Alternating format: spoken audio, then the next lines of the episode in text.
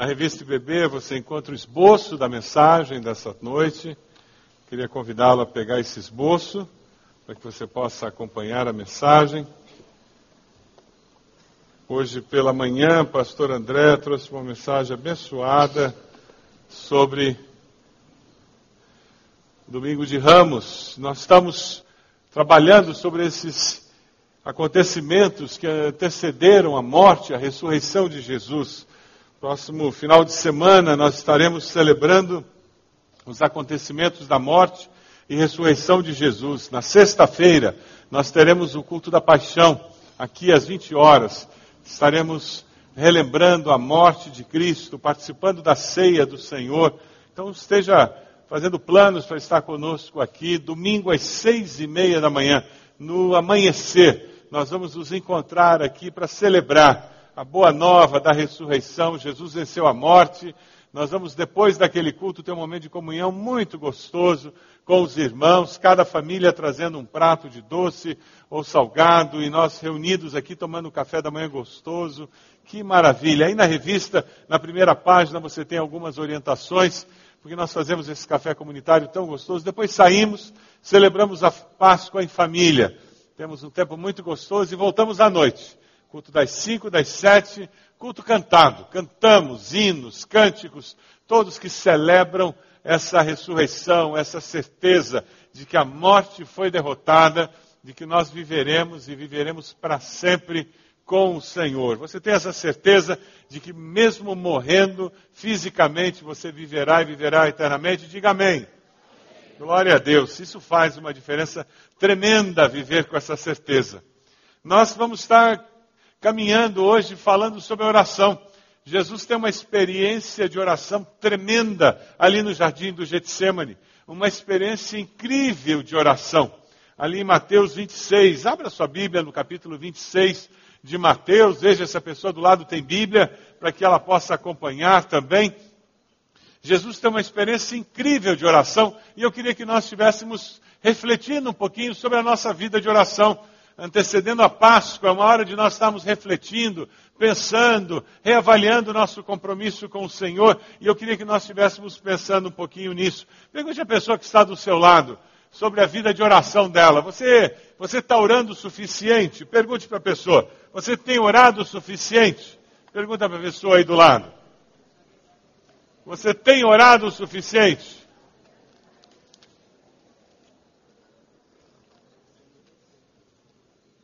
Se a pessoa disser que tem orado o suficiente, pode dar um beliscão nela. Para ver se ela acorda. Ninguém ora o suficiente. Nós sempre estamos precisando melhorar, crescer nessa área, não é verdade? Nós sempre estamos aquém daquilo que nós poderíamos. E nós estamos perdendo bênçãos com isso. É por isso que nós vamos nos envolver numa campanha, junto com os batistas brasileiros. 100 dias que impactarão o Brasil.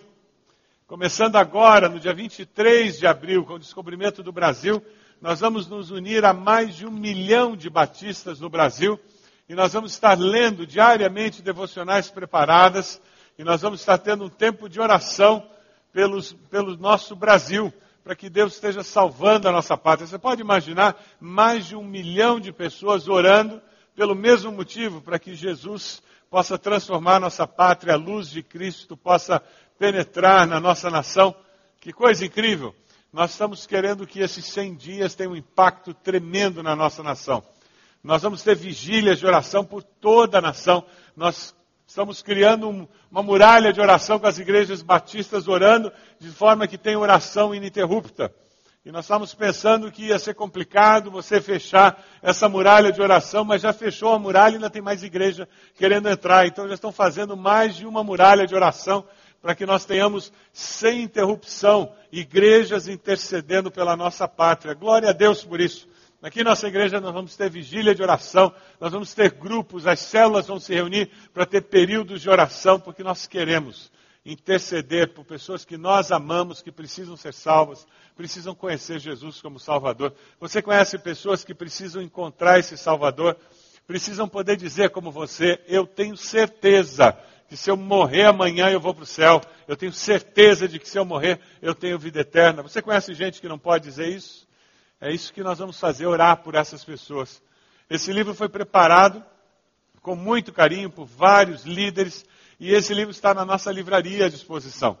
Ele vai custar uma fortuna para você. Você tem que se preparar para poder pagar por ele. Sabe quanto vai custar esse livro? Cinco reais.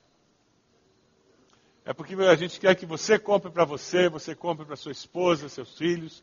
A gente quer que você faça anotações e você guarde isso como um diário espiritual. O objetivo é que isso seja um guia espiritual para você durante esses 100 dias.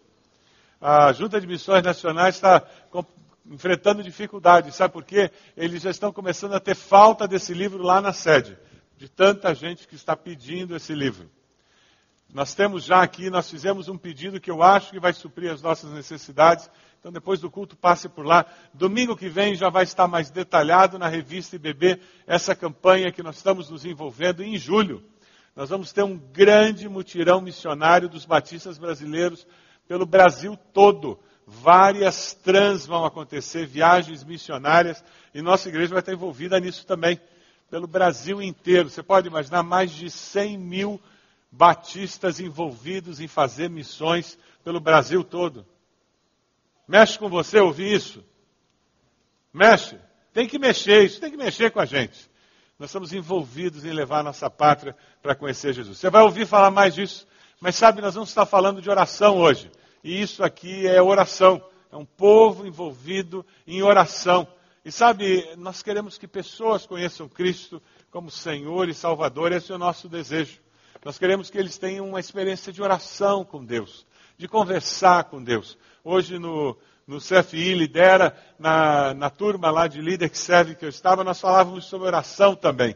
E eu conversava com eles sobre o privilégio que nós temos de ter diálogo com Deus, não apenas monólogo, de conversar com Deus, de falar e ouvir, de ser ouvido e ouvir Deus falar, de ter tempo de simplesmente ficar na presença de Deus e curtir a presença de Deus, como aquela criança que se aquieta nos braços do pai, que se aquieta nos braços do pai e se sente protegido. Quantas vezes nós precisamos disso? A oração, ela nos ajuda a encontrar conforto, ela nos ajuda a construir convicção para prosseguir, porque é pela fé que nós vivemos. E nós precisamos ter momentos em que nós construímos dentro de nós convicção, certeza e vontade de prosseguir. E esse texto que nós vamos estudar hoje, ele nos ajuda a entender um momento muito especial na vida de Jesus, em que ele enfrenta a dificuldade, ele enfrenta a angústia e ele constrói, através da oração, essa convicção, essa segurança, essa certeza, e ele prossegue cumprindo a missão dele. Volte um pouquinho na sua Bíblia lá para Mateus 21. Nós vamos encontrar o texto que pastor André usou hoje cedo, na mensagem de hoje cedo. Se você não estava aqui, perdeu a mensagem, perdeu de ser abençoado. Durante a semana, pelo menos a mensagem. Se o culto não tem como você participar naquele momento de adoração gostoso, mas pelo menos a mensagem, entra no site e dê uma olhadinha nela. Mateus 21, você encontra Jesus entrando em Jerusalém como rei, como alguém que está chegando e é aclamado por todos. Depois nós vamos encontrar esse mesmo rei eles chorando diante da cegueira espiritual do povo, enxergando a dificuldade deles. Ali no versículo 12, no capítulo 21, nós vemos ele purificando o templo. É a segunda purificação que ele faz no templo. E ele limpa, como essa música que nós cantamos, ele faz a limpeza porque eles tinham entendido tudo errado de como usar aquele espaço e como adorar a Deus. E depois você caminha um pouquinho mais em Mateus, vá lá para o capítulo 24, você vai encontrar o chamado pequeno Apocalipse. No capítulo 24 é um capítulo em que Jesus faz um discurso escatológico. Ele fala sobre a destruição de Jerusalém, ele fala nos versículos 15 em diante sobre a segunda vinda, nos versículos 45 em diante ele fala sobre galardão, retribuição. Esse é Jesus falando sobre o que está por vir. E lá no capítulo 26, você começa a encontrar Jesus sendo ungido para a sepultura em Betânia. Você encontra Jesus a partir do versículo 14, eh, numa situação em que Judas, um dos seus discípulos, planeja a sua traição. Versículo 17, ele celebra a Páscoa com os discípulos. Versículo 21, ele prediz a traição. Ele fala que Pedro negará. E no versículo 36 até 46, nós vemos o Senhor no jardim do Getsemane. Ali no Getsemane, você vai encontrar Jesus sendo traído, preso, a partir do versículo 47. Depois, Jesus é julgado. E nós conhecemos a história, o que acontece depois. Na sexta-feira, nós estaremos falando sobre isso. Hoje, nós vamos nos concentrar no capítulo 26, versículos 36 a 46. Mantenha a sua Bíblia aberta nesse texto. A palavra do Senhor nos diz: então Jesus foi com seus discípulos para um lugar chamado Getsemane e lhes disse: Sentem-se aqui enquanto vou ali orar. Levando consigo Pedro e os dois filhos de Zebedeu, começou a entristecer-se, a angustiar-se, e disse-lhes então: A minha alma está profundamente triste, numa tristeza mortal. Fiquem aqui e vigiem comigo. Indo um pouco mais adiante, prostrou-se com o rosto em terra e orou: Meu pai, se for possível, afasta de mim este cálice. Contudo, não seja como eu quero, mas sim como tu queres. Depois voltou os seus discípulos e os encontrou dormindo. Vocês não puderam vigiar comigo nem por uma hora? perguntou ele a Pedro. Vigiem e orem para que não caiam em tentação. O espírito está pronto, mas a carne é fraca. E retirou-se outra vez para orar. Meu pai, se não for possível afastar de mim este cálice, sem que eu o beba, faça-se a tua vontade. Quando voltou, de novo os encontrou dormindo, porque seus olhos estavam pesados. Então os deixou novamente e orou pela terceira vez, dizendo as mesmas palavras. Depois voltou aos discípulos e lhes disse: Vocês ainda dormem e descansam? Chegou a hora. Eis que o filho do homem está sendo entregue nas mãos de pecadores. Levantem-se e vamos. Aí vem aquele que me trai. Aí vem aquele que me trai. Quando nós pensamos numa situação como essa que Jesus está vivendo, quando nós pensamos em oração, as palavras de Philip Brooks são muito pertinentes para nós. Quando nós pensamos em oração, quando você pensa em oração, não ore pedindo uma vida fácil a Deus, ore para ser um povo forte, um povo mais forte. Não ore pedindo tarefas iguais ao seu poder, ore pedindo poder igual às suas tarefas. É para isso que nós oramos. Para que Deus mude a nossa realidade, para que Deus mude quem nós somos, para que Deus mude como nós enfrentamos a realidade da vida. E é isso que nós entendemos e percebemos quando olhamos essa experiência que Jesus tem, uma experiência marcante. Queira Deus que nós possamos sair melhores dessa reflexão, nessa experiência de Jesus no Getsemane, que nós possamos sair daqui com uma atitude diferente com relação à oração. Veja o versículo 36. Mantenha a sua Bíblia aberta. Acompanhe aí com o esboço que você recebeu. Versículo 36, Jesus chega ali naquele jardim e ele diz: Sentem-se aqui enquanto eu vou ali orar. Jesus chega no jardim com aquelas pessoas que ele amava e ele diz: Eu vou ali orar, por favor, vocês estão me acompanhando, vocês estão me ajudando. No 37 ele disse: Olha, eu estou me entristecendo, eu estou angustiado. Ele traz pessoas que ele amava, aqueles discípulos que eram do seu círculo mais íntimo, e ele diz: Fiquem aqui, olha, vocês vieram me apoiar, eu vou orar ali. Getsemane, o significado no original, é uma prensa para espremer azeitonas. Isso tudo acontece num jardim onde tinha oliveiras, árvores que dão azeitonas. Era um lugar onde eles colhiam as azeitonas e eles prensavam para fazer o azeite. Nada mais simbólico e mais real do que o lugar onde Jesus estava sendo prensado pela agonia e aflição do que ele ia passar por nós.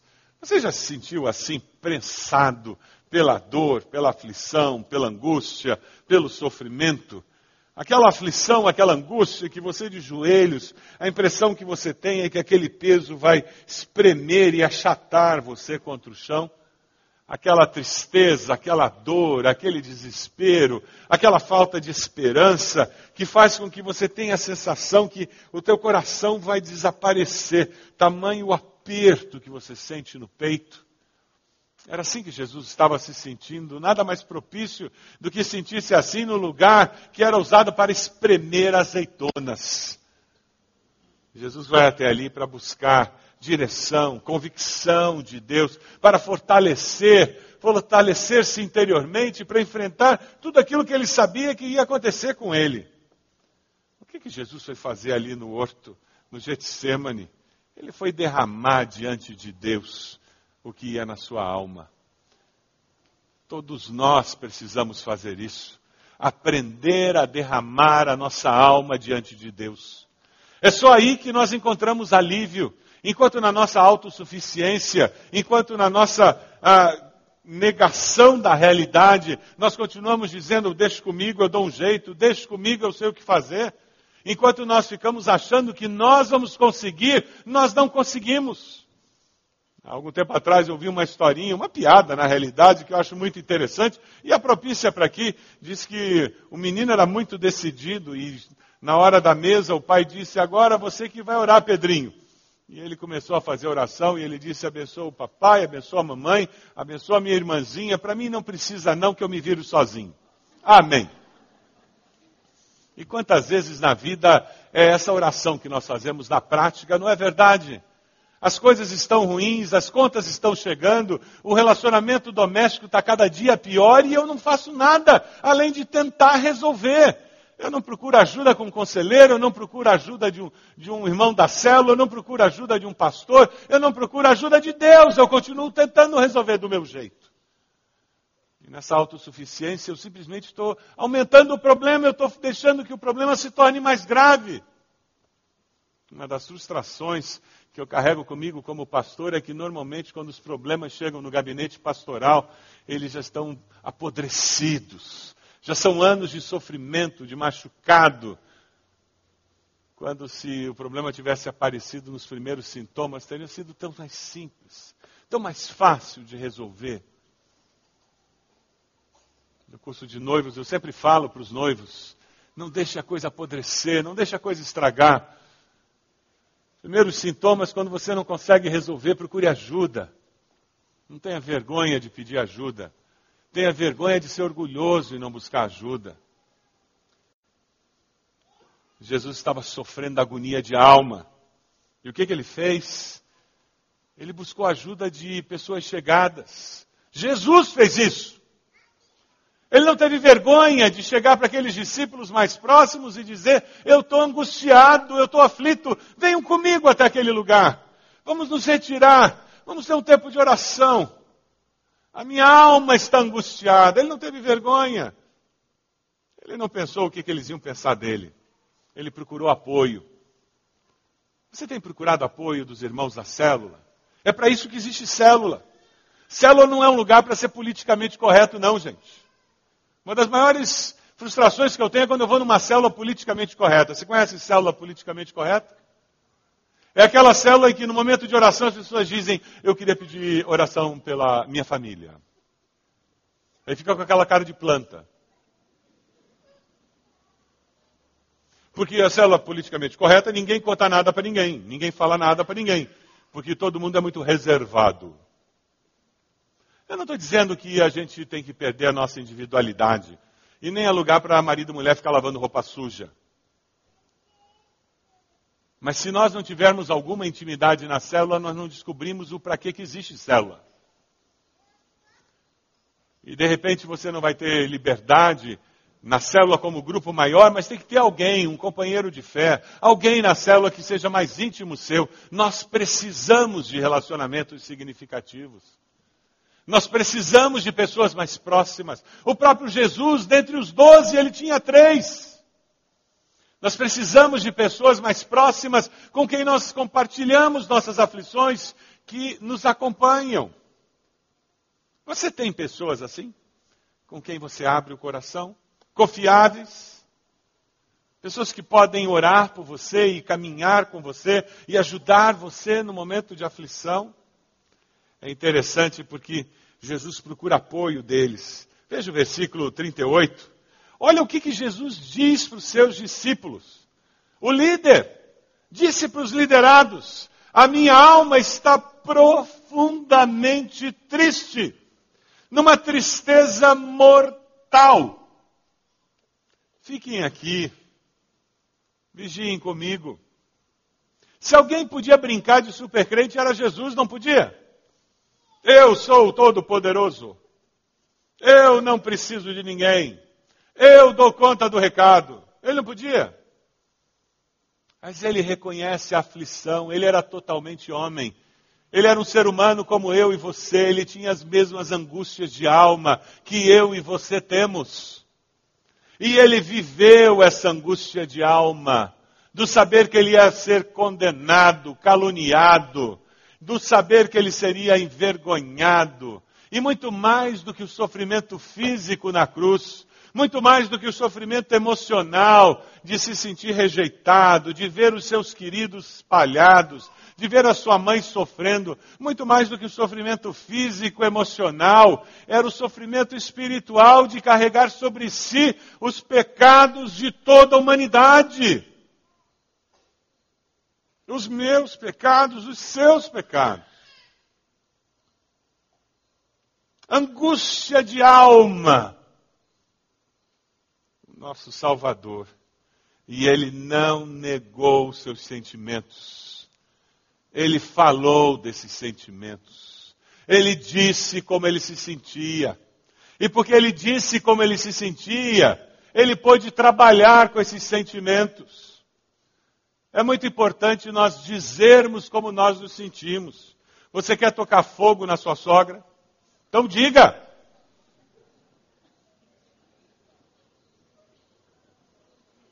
Você vai se assustar quando você começar a dizer que você quer tocar fogo na velha.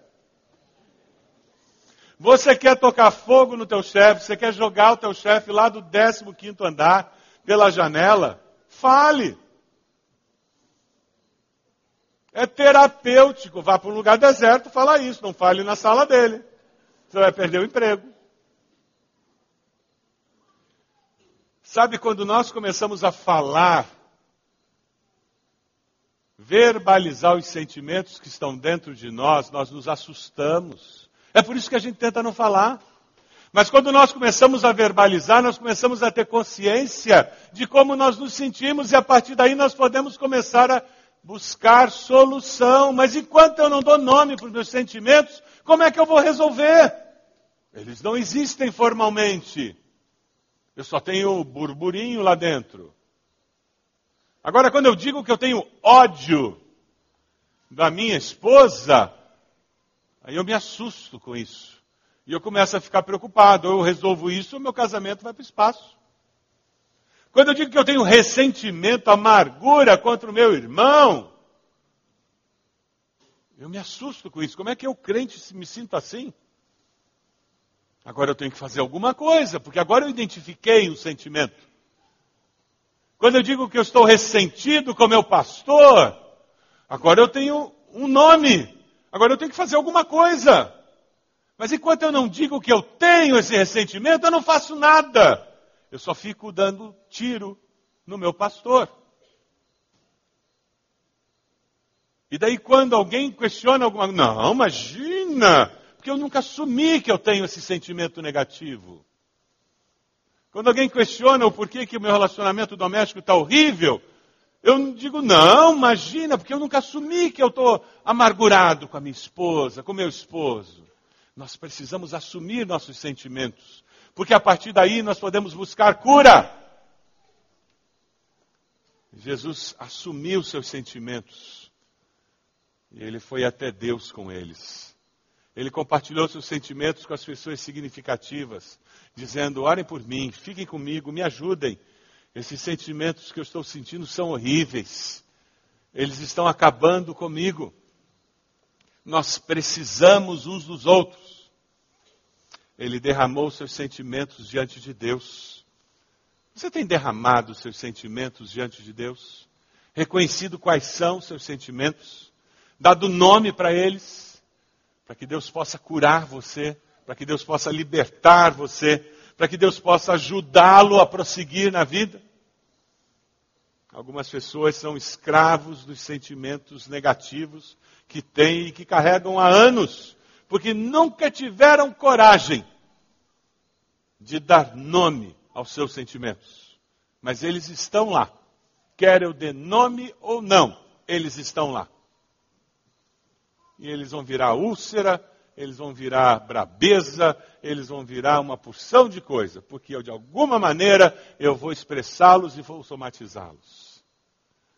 Jesus nos ensina o valor de assumir esses sentimentos. Mas ele foi além, ele não assumiu simplesmente. E a sociedade moderna hoje em dia, não, você tem que assumir. Não, não, não, a gente não assume só para ir, só para assumir. A gente assume para adequar a nossa vida ao projeto maior de Deus para nós. Sempre é assim. Veja lá no versículo 39. Dê uma olhadinha.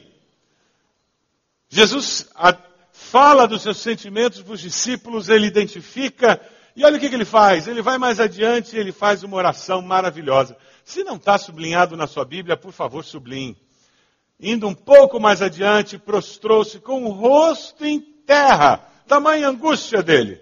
E ele ora dizendo: Meu pai, se for possível, afasta de mim este cálice. Contudo, não seja como eu quero, mas sim como tu queres. Isso é postura de vida, submissão consciente. Existem três tipos de oração. Tem oração covarde. Você conhece oração covarde? Oração covarde é aquela oração da pessoa que chega no hospital, encontra alguém que está sofrendo dores horríveis de câncer, e a pessoa pede que você faça uma oração. Aí a pessoa pega a mão da pessoa doente e faz oração dizendo: Senhor, nós te agradecemos, que o Senhor é um Deus tão bom, e nós queremos nesse momento te agradecer, porque o Senhor é um Deus que vai cuidar do fulano que está com câncer, e nós queremos que a tua vontade se cumpra na vida do fulano. Em nome de Jesus, amém. Isso é oração covarde. Não teve vergonha na cara de orar para Deus curar aquele coitado. Essa oração não traz conforto nenhum para o coitado enfermo. Essa oração covarde. Mas, reagindo a essa oração covarde, surgiu uma oração prepotente, orgulhosa.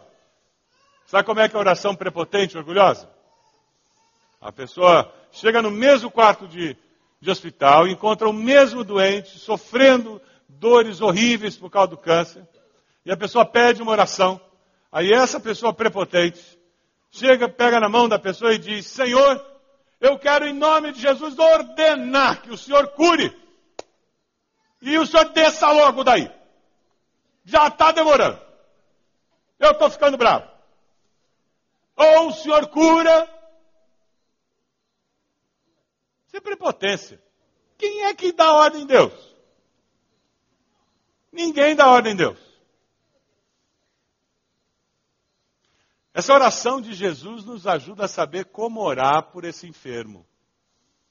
Jesus estava angustiado, sabendo que ele ia morrer, que ele ia passar vergonha, que ele ia sofrer. E como é que ele ora dizendo: Pai, se possível, passa de mim esse cálice. Porém, que seja feita a tua vontade. Eu me submeto à tua vontade. Como é que você pode orar por esse enfermo? Deus, o Senhor está vendo o sofrimento desse teu filho. Ele que é cura, eu também quero. Eu já vi o Senhor curar. A Bíblia diz que o Senhor cura. Eu sei que o Senhor pode curar num piscar de olhos isso aqui. E é por isso que eu estou orando, pedindo que o Senhor cure. E olha, nós vamos dar toda a honra, toda a glória para o Senhor. Eu sei que o Senhor não, se o Senhor não curar, é porque o Senhor não quis.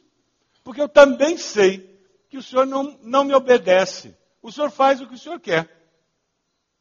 E se acontecer do Senhor não curar, o que eu quero é que o Senhor dê misericórdia para que tanto eu quanto ele a gente possa viver com a realidade do Senhor não ter curado.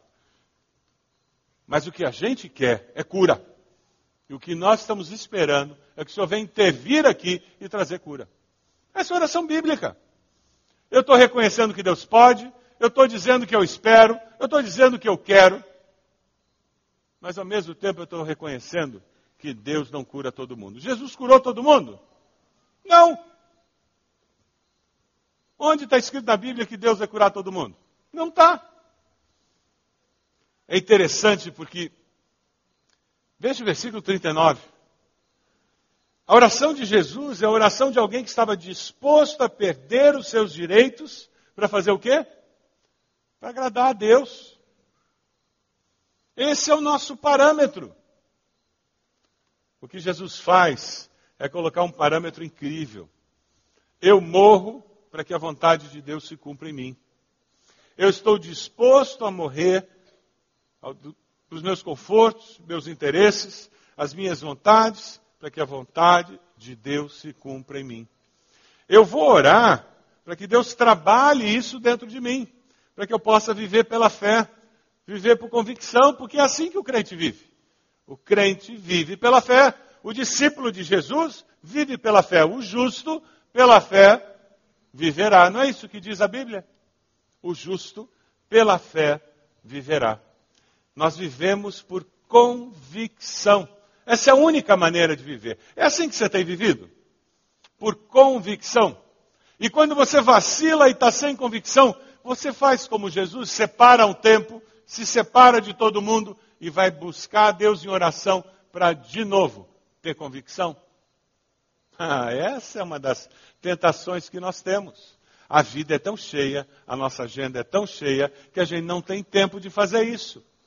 Aí nós começamos a ser pessoas que vivem pela conveniência, vivem pela razão, não vivem pela convicção.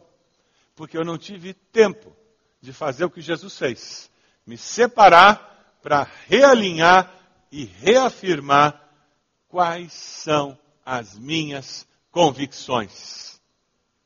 Veja o versículo 40 a 45. O problema dos discípulos era sono. Talvez esteja sendo o seu problema agora, sono.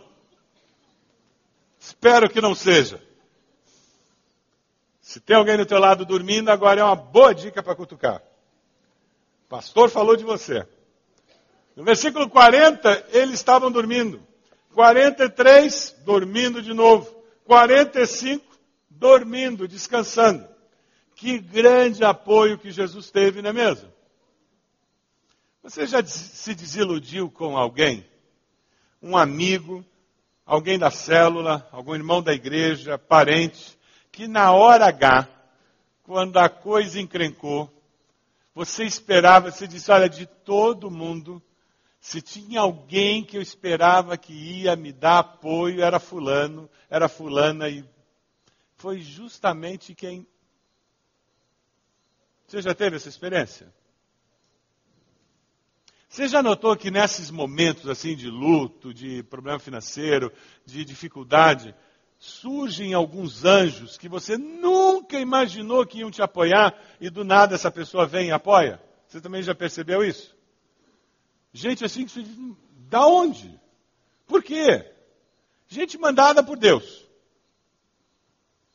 Assim como a gente se desilude com algumas pessoas, a gente se maravilha com outras, né? Bem-vindo ao mundo real. Na vida é assim. Jesus também experimentou isso. Os três amigões dele furaram com ele nessa hora. Ele escolheu a dedo os três, os mais próximos. Ele disse: com esses três eu posso contar. Ele chamou a parte, vem comigo. Os três disseram: será que o mestre vai falar?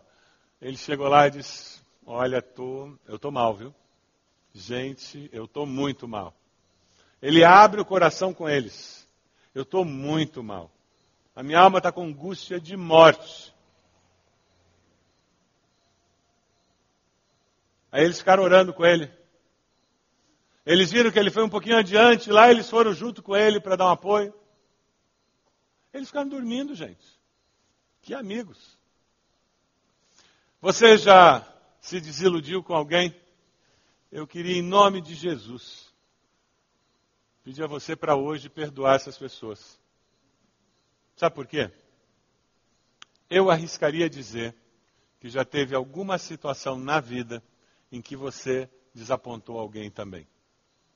Porque todos nós, em algum momento, não fomos tudo o que alguém esperava que a gente fosse porque isso faz parte dos sermos humanos. A gente não consegue satisfazer todas as expectativas das outras pessoas.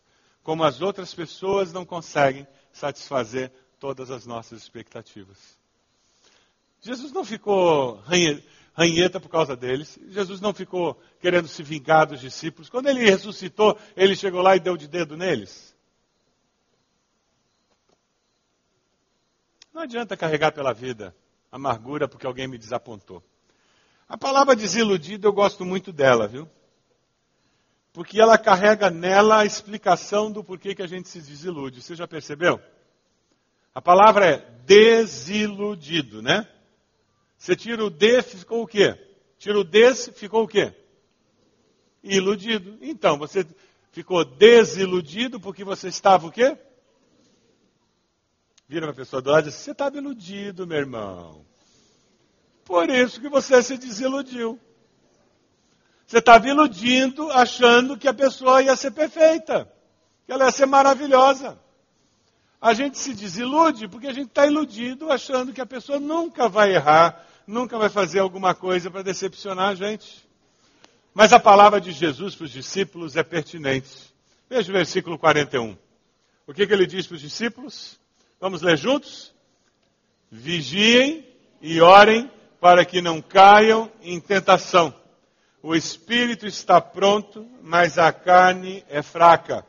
Você já reparou que normalmente a gente cai nas áreas em que a gente acha que domina? E só tem um pré-requisito para cair. Qual é? Só cai quem está de pé. Então abre o olho. Aquele que está de pé, cuide para que não caia. É a exortação que a palavra nos dá. Mas sabe, eu gosto muito do versículo 45. Jesus é fantástico. Ele chega naquele horto no Getsemane com a alma angustiada. Ele lida com a falta de apoio dos amigos mais íntimos, mas ele não se deixa bater com aquilo, porque ele tem o pai e encontra apoio no pai. Três vezes ele vai até o pai e ora dizendo: Senhor, se der para passar. E ele ora, ele abre o coração, ele fala do sentimento dele. E depois da terceira vez ele se levanta, ele vem, e o que, que ele diz para os discípulos? Chegou a hora. Eis que o filho do homem está sendo entregue nas mãos dos pecadores. Acabou o tempo de oração, chegou a hora de fazer o quê? Ora, ação. A palavra oração já tem o que tem que ser feito depois de oração. Ação. Depois de hora, chegou a hora de ação. Tem muita gente que acha que oração é uma coisa passiva. Não é não. Não tem como você gastar tempo em oração sem chegar um momento e dizer, ora, agora é ação. E foi o que Jesus fez. Porque nós oramos para Deus construir dentro de nós convicção. Convicção dada por Deus de qual é a vontade de Deus para nós. A vontade de Deus é boa, perfeita e agradável. Quando eu gasto tempo na presença de Deus, Deus constrói dentro de mim a convicção do caminho dele. E o Espírito de Deus testifica com o meu espírito que a direção é essa. Salmo 37, 4 e 5 nos fala sobre isso. Vamos ler juntos? Deleite-se no Senhor e Ele atenderá aos desejos do seu coração. Entregue o seu caminho ao Senhor, confie nele e ele agirá. Vamos ler de novo? Deleite-se no Senhor e ele atenderá aos desejos do seu coração. Entregue o seu caminho ao Senhor. Eu não oro para mudar a opinião de Deus sobre alguma coisa. Eu oro para Deus mudar a minha opinião sobre alguma coisa. Eu não manipulo a divindade. Pagão é que manipula a divindade. Pagão é que ora para mudar a opinião da divindade. Eu oro para afinar a minha percepção de vida com a percepção divina. Eu oro para que Deus me ajude a enxergar a vida como Ele a enxerga, os fatos como Ele enxerga os fatos. Eu oro para que Deus me afine com o projeto dele. Nos ajoelhamos diante de Deus em oração para me levantar e viver a vida na plenitude que Deus tem para mim. Quando trabalhamos, nós trabalhamos. Quando oramos, Deus trabalha. Eu, quando gasto tempo em oração, Deus está trabalhando em mim e nas circunstâncias. E daí eu me levanto com a convicção, a direção é essa, Deus já está agindo. Foi isso que aconteceu com Jesus. Depois de três oportunidades em que ele se encontra com Deus, ele abre a alma, ele fala com Deus e Deus reafirma a sua missão e confirma o projeto dele para Jesus. Ele se levanta e diz: Chegou a hora. E isso deve acontecer com você e comigo também em que depois de algum tempo de oração nós começamos a dizer: é isso que eu tenho que fazer. E agora não é mais tempo de orar, agora é tempo de agir. Agora é tempo de fazer. Quem sabe hoje, na hora do apelo, você vai se levantar de onde você está e vir aqui à frente, se ajoelhar e dizendo: Deus, está dito, é tempo de agir. Chega de orar. Já faz tempo demais que eu estou esperando para tomar uma decisão. É pela fé. E é isso mesmo. Chega, eu já ouvi demais, eu já, já li demais, eu já pensei demais. Chega, Deus. Está na hora de agir. Está na hora de dar um passo de fé. E é sempre assim. Naquele momento que Jesus estava fazendo, é dando um passo de fé. Confiando que a missão dele era claramente definida por Deus. E ele tinha que cumpri-la. E ele sabia por que, que ele tinha que cumprir aquela missão. Isso é confiar que Deus está no controle da história da nossa vida. Você tem essa certeza de que Deus está no controle da história da sua vida? Você tem essa certeza? A vida de oração produz isso, isso em nós. Rick Milne é um médico que era presidente do conselho da CCI nos Estados Unidos. Ele enfrentou um câncer muito agressivo, de uma forma muito abençoadora. Eu tive a oportunidade de acompanhar todo o processo da luta dele com o câncer no seu diário. E ele colocou a escrita de um teólogo, ou Housby, no, no seu diário de oração. Eu coloquei aí no, essa, essa oração desse teólogo no seu esboço. Você tem ele impresso no esboço que você recebeu na revista. A oração escrita por esse teólogo é a seguinte: esse teólogo falando também no problema do câncer que ele teve. Senhor, se for para a sua glória, cure-me repentinamente. Se for glorificá-lo mais, cure-me aos poucos. Se for glorificá-lo ainda mais, deixe o seu servo doente mais um pouco. E se for glorificá-lo ainda mais, leve-o para a sua presença no céu. Tudo isto eu afirmo porque a minha alma está em paz. Eu sei que não terei câncer permanentemente. Eu sei que não terei câncer eternamente. Possa Deus me curar desse lado do céu, para que possamos todos nos alegrar maravilhados com o que ele fez. É disso que nós estamos falando, irmãos. A oração de Jesus aplicada nos dias de hoje. Se possível, passa de mim esse cálice, contudo, que seja feita a sua vontade. Você tem orado como Jesus? Pai, não se faça a minha vontade, mas a sua. Quem sabe você precisa vir até aqui à frente hoje, dobrar seus joelhos e dizer: Deus, eu tenho orado errado. Eu preciso mudar a maneira como eu oro. E eu preciso ter uma atitude mais submissa à tua vontade e orar ao Senhor, me submetendo à tua vontade. Quem sabe você precisa mudar é a tua capacidade de buscar apoio da família de Deus, buscar ajuda de irmãos, buscar ajuda do povo da sua célula, pedindo oração, abrindo o seu coração, reconhecendo os seus sentimentos e, e dizendo: Eu preciso de apoio, eu preciso de ajuda. Quem sabe você precisa desenvolver relacionamentos significativos, para que com confiança você possa se abrir e receber apoio de alguém, para não ter que caminhar sozinho e enfrentar as lutas da vida sozinho. Quem sabe a sua decisão hoje à noite é perdoar alguém que o decepcionou, que não deu o apoio que você gostaria de ter recebido. E você vai fazer isso por entender que, da mesma maneira como você não recebeu apoio, provavelmente em algum momento da vida, você decepcionou alguém também. Talvez você nem saiba, mas todos nós já decepcionamos e fomos decepcionados. Não precisamos carregar esse fardo pela vida. E por fim, você tem vivido pela fé? Você tem buscado convicção de Deus para viver a vida a cada dia? Esse é o desafio que está diante de você. Eu queria convidá-lo a ficar de pé. Nós vamos começar a cantar. Enquanto nós cantamos, eu quero convidá-lo a responder a esse desafio. É um momento seu com Deus.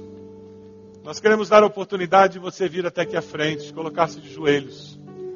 Ao fazer isso, você está dizendo, Deus, nesse culto hoje à noite, eu estou tomando uma decisão no meu coração. Eu vou me submeter à, à tua vontade nessa área da minha vida. Deus, eu vou buscar mais a tua vontade quando eu tiver que tomar decisões.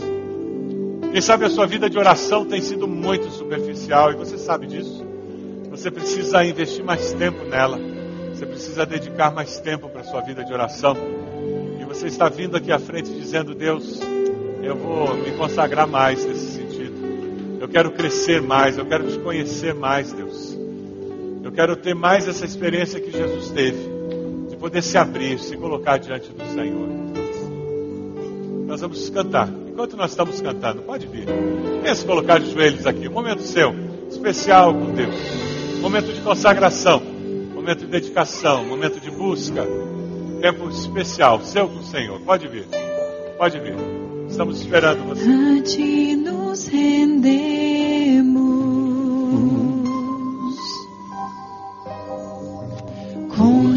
tudo que temos, os conceitos, o corpo, a emoção, a esperança, o temor e a razão.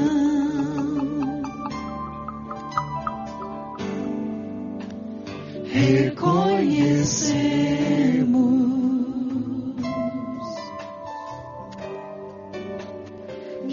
somos frágeis. É pequeno nosso entender, limitada nossa visão. Mas tu és justo, eterno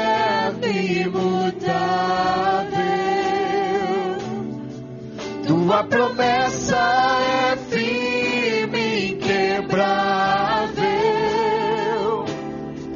Tu és supremo, fiel, verdadeiro. Infinito, Abba, Pai, companheiro. és o Deus que dá sentido à vida, planifica a alma falida, a fonte de água que nos sacia. Dependemos de ti, ó Senhor.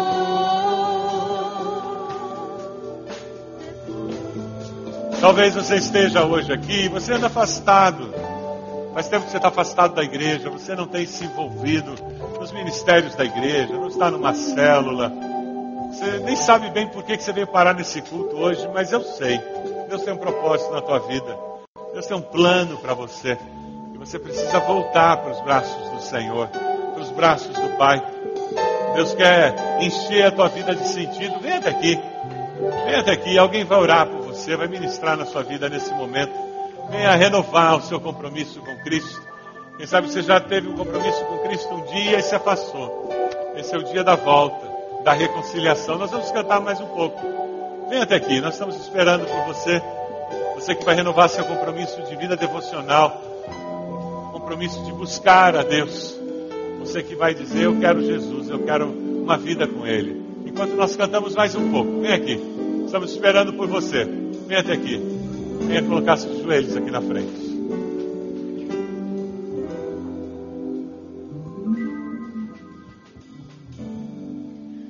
A ti nos rendemos com tudo que temos, os conceitos, o corpo, a emoção, esperança, ao temor e a razão.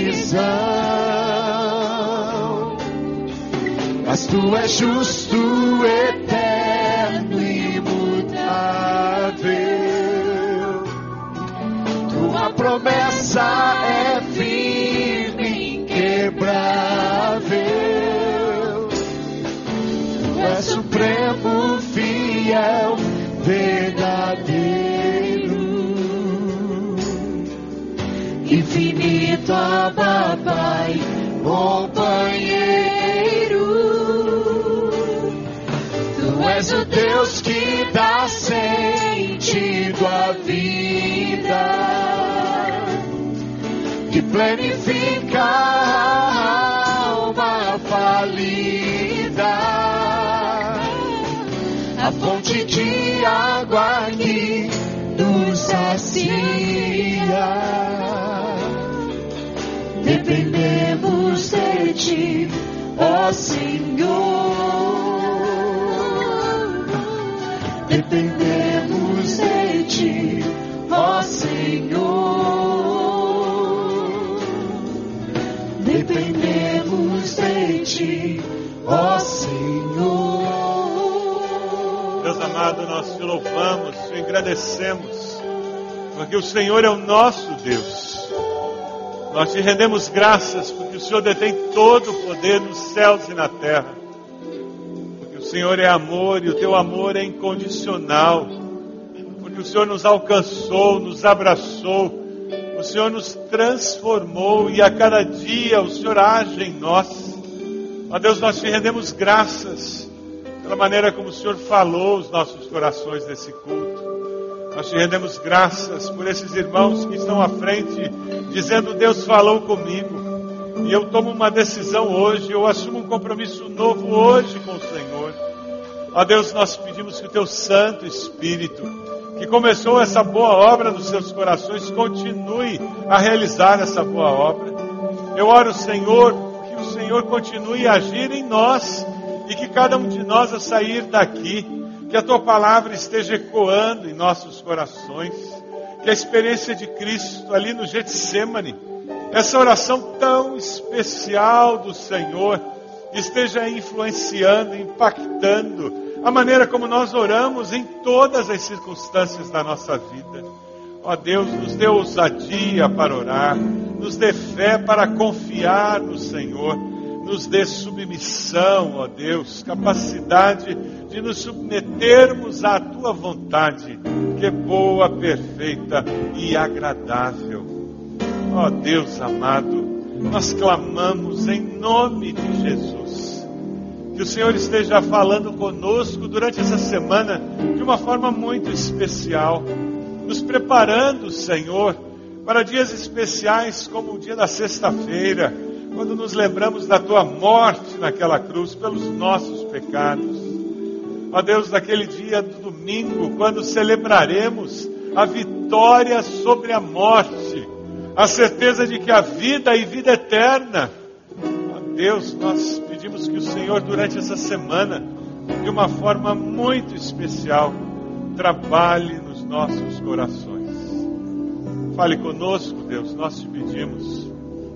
Nos leve com a tua graça, com a tua paz que é eterna, com a graça de Jesus. E que o teu Santo Espírito nos guie, guie nossos passos, nossas, nossas decisões durante toda essa semana. E faça isso com todo o teu povo espalhado pela face da terra, hoje e sempre. Amém, Senhor. Amém. Que Deus nos abençoe.